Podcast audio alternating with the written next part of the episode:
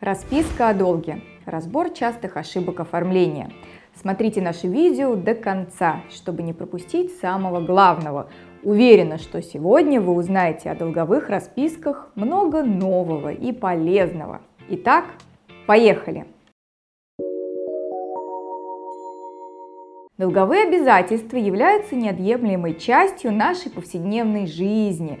Скорее всего, не найдется ни одного человека, который бы никогда не давал в долг своим друзьям, знакомым, сослуживцам, соседям или не занимал у них деньги сам. При этом, как показывает практика, когда человек берет деньги в долг у знакомого, а не кредитуется в банке, он часто не торопится их отдавать.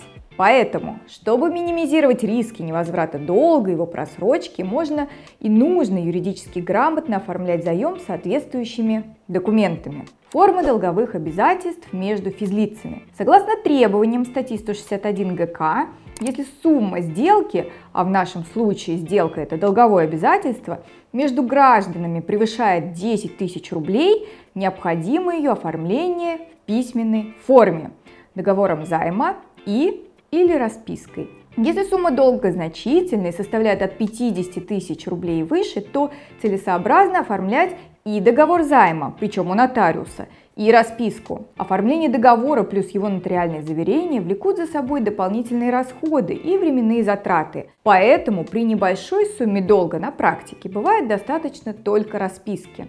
Она принимается судами в качестве доказательства заемных отношений при условии ее грамотного оформления. Компьютерная печать или рукописный текст. Что лучше? Многие думают, что напечатанная на компьютере расписка имеет более весомое значение, чем рукописная, поскольку напечатанная расписка выглядит куда более солидно. Это большая ошибка. Как показывает практика, в суде должники часто отказываются признавать такие расписки и свою подпись на них. А вот если должник напишет весь текст долговой расписки от руки, можно легко определить его почерк при помощи подчерковедческой экспертизы. Важно! Для этой экспертизы наличие только одной подписи на документе недостаточно, чтобы дать категорическое заключение, необходимое для кредитора, чтобы выиграть суд. Суждение эксперта о подписи будет только вероятностным, что не позволит суду опровергнуть версию должника о том, что его подпись является поддельной. Для определения почерка требуется достаточное количество рукописного текста, поэтому чем длиннее будет текст расписки, тем лучше. Помарки и исправления. При написании рукописных текстов часто встречаются помарки и исправления, поскольку долговая расписка – это юридический документ, а не повседневный дневник.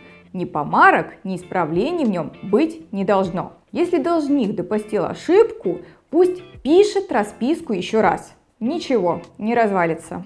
Индивидуализация должника и кредитора. Часто в расписках между знакомыми людьми ограничиваются только указанием ФИО должника и кредитора. Это большая ошибка. Если вы рассматриваете расписку в качестве страховки и в случае проблем с возвратом долга готовы пойти в суд, необходимо составлять расписку с учетом негативного развития событий. Для этого требуется максимально индивидуализировать данные о кредиторе и заемщике, а именно указать в расписке ФИО кредитора и должника – полностью, а не только инициалы. Число, месяц, год рождения каждой из сторон долгового обязательства, паспортные данные кредитора и заемщика, место прописки и фактического проживания каждой из сторон. Если этого не сделать, то суде заемщик может заявить о том, что он является однофамильцем реального должника и видит эту долговую расписку впервые в жизни. Либо, что он действительно должен деньги, но совершенно другому кредитору, ФИО которого просто совпадают с данными данными истца, а расписка, данная им другому кредитору, ранее была утеряна или пропала при невыясненных обстоятельствах. Сумма долга. Сумму долга следует прописывать цифрами и прописью по аналогии с любыми платежными документами. Сумма должна быть указана обязательно в российских рублях – поскольку в соответствии со статьей 317 ГК денежные обязательства в России могут быть выражены только в национальной валюте. В случае, когда речь идет о займе в долларах или евро, необходимо указывать сумму в рублях эквивалентную сумме в иностранной валюте на дату составления долгового обязательства и прописывать условия о сохранении данного эквивалента на день возврата долга. В противном случае суд может не признать расписку. Факт передачи денег. При составлении расписки необходимо указывать не только сумму долга, но и констатировать факт получения денег. То есть заемщик должен написать, что он не только договорился о займе, но и фактически получил деньги у кредитора, соответствующую сумму. Противном случае в суде недобросовестный должник может ссылаться на особенности формулировок в расписке и отрицать сам факт получения денег. Типа что да, договоренности о займе были, но денег не было. Условия о возврате и назначении факта передачи денег. Еще одним важным моментом является условие о возврате суммы долга с указанием назначения факта передачи денег. Практика показывает, что недобросовестные должники часто пишут в расписке «Я такой-то такой-то получил у такого-то такого-то энную сумму денег», но при этом не указывают, что эти деньги были взяты в долг и не прописывают в расписке обязательства эти деньги вернуть. Затем, когда дело доходит до суда, такие должники обычно говорят, я получил эти деньги в дар или для передачи денег третьему лицу. Или, или, или. И опровергнуть это, если расписка составлена неправильно, будет довольно сложно. Поэтому крайне важно, чтобы в расписке было написано, что деньги взяты именно в долг, фактически получены, и заемщик обязуется их вернуть. Желательно также обозначить и сроки возврата, хотя условия о сроке и не являются обязательным. Проценты.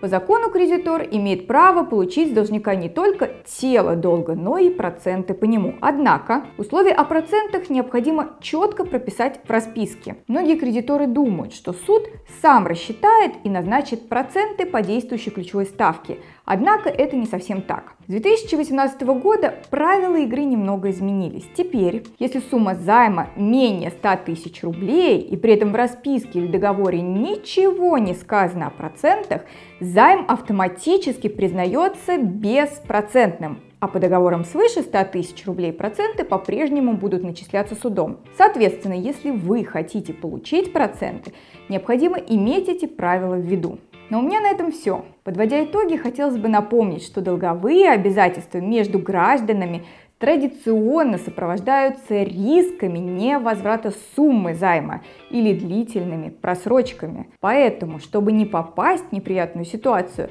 оформляйте долговые расписки и договоры займа грамотно. А мы, юристы юридической компании Юрвисты, вам в этом с удовольствием поможем. Обращайтесь к нашим опытным специалистам как на стадии оформления долговых обязательств, так и на стадии спора. Мы всегда найдем оптимальное правовое решение ваших проблем с учетом конкретной ситуации. Наши контакты есть в описании к этому видео. Доброго здоровья вам и вашим близким.